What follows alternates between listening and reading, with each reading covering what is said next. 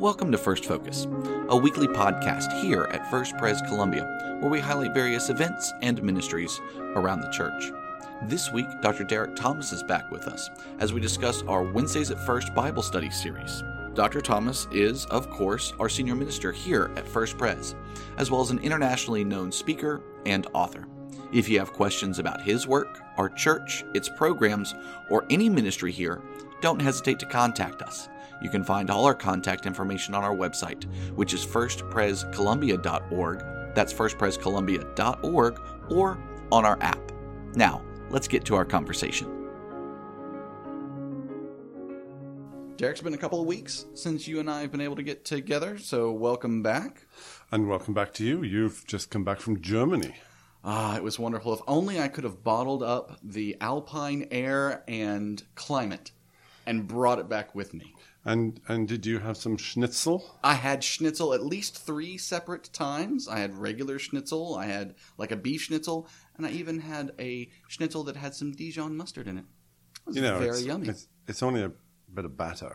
it's a batter with a very thin piece of meat inside, but they do it very well. and and the batter can often hide a very poor piece of meat. Meats, yeah. Just just saying. right, right. But it was good. It was good. I was a dumb American. Got to be a dumb American for four days. And your first time in Europe? first time in Europe, and it was beautiful. Um, I was really impressed How can you be as old as you are and you've never been to Europe? I mean, Uh, because I have five kids and I've been to graduate school twice. So, and when you do that, that would explain it. yeah, Europe is off the menu. So, Well, I hope you get many more visits in your future. mm, it was great. Let me tell you, the most surprising thing actually while I was there, and wonderful surprise, was going into St. Peter's um, in Salzburg, which is the oldest Catholic, very Catholic church in Salzburg, founded, I believe, in the third century, and someone can correct me, but somewhere along in there. And right towards the front, over to the right side and left side, they have different places where you can go, different altars. You know, we were there to look at the art and whatnot. Uh, but towards the front was a stand and a petition for Andrew Brunson Amazing. it's just amazing and that that to me was an ecumenical effort done right. People coming together. And remind us uh, who Andrew Brunson is. yeah andrew brunson is a reformed pastor used to be here one of us in the sense that he was arp he is now epc he was ministering in turkey where he's ministered for at least 20 years and then he was arrested a little more than a year ago and has been imprisoned ever since Uh, his wife was actually imprisoned at first with him. Luckily, she got out. But he's been in prison awaiting trial. It's been a pretty difficult circumstance from what we understand for him and for his family. And the future does not exactly look bright. So it was a petition to try and get Christians to rally together and to get him home. And we've been uh, much in prayer that uh, he would be released. That's right. We pray for him regularly on Wednesdays uh, and on Sundays as well. Well, speaking of Wednesdays, I thought we might talk a little bit about our Wednesdays at first. Right now, we're on break for that particular series and study, but we're about to come back on July 11th. So, what is Wednesdays at first? You know, it's possibly what I enjoy most here at First uh, Presbyterian. And um, I think 20 years ago, when it started, uh, roughly 20 years ago, it, it was meant to be an outreach to the business community here in downtown Columbia. And in order to attract them to what was essentially a teaching time and maybe maybe some apologetics and, and dealing with stuff that was a little more edgy, perhaps. Uh, that was probably its design. Uh, somebody had the bright idea that the meal should be a little better than the norm Right. uh, and therefore uh, charge maybe an extra dollar or something Right. for the meal. And uh, that kind of backfired, I think, because our own folk discovered that this meal really was be- better. uh, and uh, they came in droves. And, and I think it, it has now transformed into something else, Mm-hmm. and and it has transformed, especially to attract um, our our older members, um, mature members. Right. Experienced members. Yes.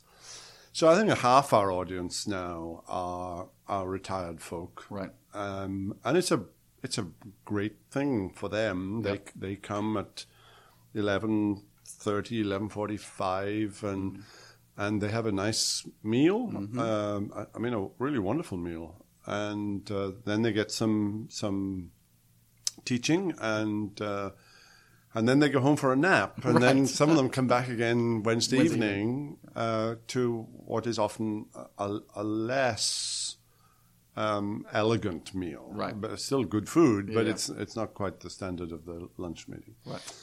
And so, because of that, uh, you know, the audience has changed, and and and now as it's it's what Sinclair Ferguson used to call a wee word wordy, a, a wee wordy. um, so a, a sort of inspirational message or something, and and because we we like to sort of have little series that show some connectivity and continuity. Continuity. Um, we've we've done eight things or ten things or twelve things, and and s- s- I I spend a lot of time trying to come up with something new. Right. Uh, Which has to be difficult after 40 years of ministry, coming up with another eight part series. well, this time, um, h- how many have we done? We're, we're doing eight. Eight. Yes. So Play on the word eight. eight. Eight as in the number eight, and eight as in eating. Mm-hmm. Uh, so eight things I ate, and and that'll test your English grammar. Um, eight things I ate, and so uh, as I thought about it, you know, it begins with the apple, and the Bible doesn't say it's an, Mm. An apple, that's right. but w- whatever the fruit was in the garden, and let's go with apple in Genesis 3. And then uh, the stew in the mess of pottage uh, passage Mm. in Genesis 27, and Jacob and Esau, Mm-hmm. and, and all of that. Mm-hmm. Uh, so, not. Um, nice betrayal passage right there. Yes, not. Um, what, what did you have uh, when you were in Germany? Oh, I had uh, goulash. Which is Hungarian, by the way, not German. But, but um, that, I got I got fooled again. I'm such a dumb American. So, and goulash is nice. Anyway, the stew. Yeah. And then uh, flatbread, which is the Passover. Um, the barley cake in Ezekiel 4, it would probably throw some. Uh, the vegetable diet of Daniel, yeah. uh, on which he thrived. Which Um, uh, it's going to be the new craze is how to lose weight and thrive. It's the vegetable diet of Daniel. And I brought in, I wasn't sure, I, I thought of doing the fish passage in the resurrection story of Jesus, but in the end I decided we would do the um, temptation narrative where, where Satan uh, says, turn these stones into bread. Uh, the bread and wine of the Lord's Supper, Yeah. and then bacon. And that's uh, the story in Galatians 2 that Paul tells uh, of uh, his encounter with Peter in Antioch. And uh, when Peter has the wobblies because the folk from Jerusalem are coming uh, and he suddenly becomes all Jewish and Right. and offends the Gentiles and his own conscience and really upsets the Apostle Paul. Uh, the showdown in Antioch is The one of those showdown. moments I would I would just dearly love to have witnessed when he withstood Peter to his face. And at that point in the ministry uh, of the New Testament, I mean, Peter was the top dog, Yeah. n- and not Paul. And um, and it's that it's at that moment I think that the transition from it's no longer P- Peter but it's Paul Mm-hmm. takes place. And you'll be handling that particular passage, right? Indeed, Yeah. uh, and you'll be kicking it off with the apple. With the apple. and uh, Gabe is doing the stew, Yeah. and I think uh, Lawton is doing the vegetables, and Brian I think is going to do the Jesus passage Oh. and the turning the stones into bread. Very nice. So all of us kind of have a a topic that we stand up and do. So Wednesdays also is a place where you get to hear from some of the rest of us at times. Um, True, and it's actually quite difficult for the ministers, you know, sob story, uh, that they haven't actually eaten. right, right. And um, we usually eat afterwards. That's right. Um, so you have to endure, you know, Watching people eat these Yes, delicious and- meals. and some of them have more than one dessert. I'm We just, and we're taking names. Just saying. Just Uh, saying. It, it's um, it's it's uh, well attended. Yeah, it is. Um, I mean, often it would be hard to know how we would get another ten or fifteen people in there. Yeah. Um, and it serves. I think it serves a, a, a point in the week when folk uh, can s- study some scripture. Yeah. And um, occasionally we, we've we've done things uh, a little m- more off the beaten track, and and we just did the five points of Calvinism, celebrating the Synod of Dort. Mm-hmm. But it's on Wednesdays lunchtime. Yep. Uh, if you haven't been recently, uh, come back. Yeah. And um, enjoy Chef Rich's Wonderful meals. wonderful meals. You know, one of my favorite things about Wednesday, oftentimes when we're talking about outreach, we look at it for our children or we look at it for our college students. But then when you get to a certain phase in life, and especially um, our more experienced adults, we often don't think about outreach. But this is a really good place. I would say at least a third, maybe half of the people in the room on any particular Wednesday are people who aren't members of First Pres. Uh, so this is a really easy, good landing spot to invite someone for good food that does not cost very much, where you get to have really good fellowship and really good teaching. Indeed, and uh, very often uh, there are visitors there uh, that I've never seen before.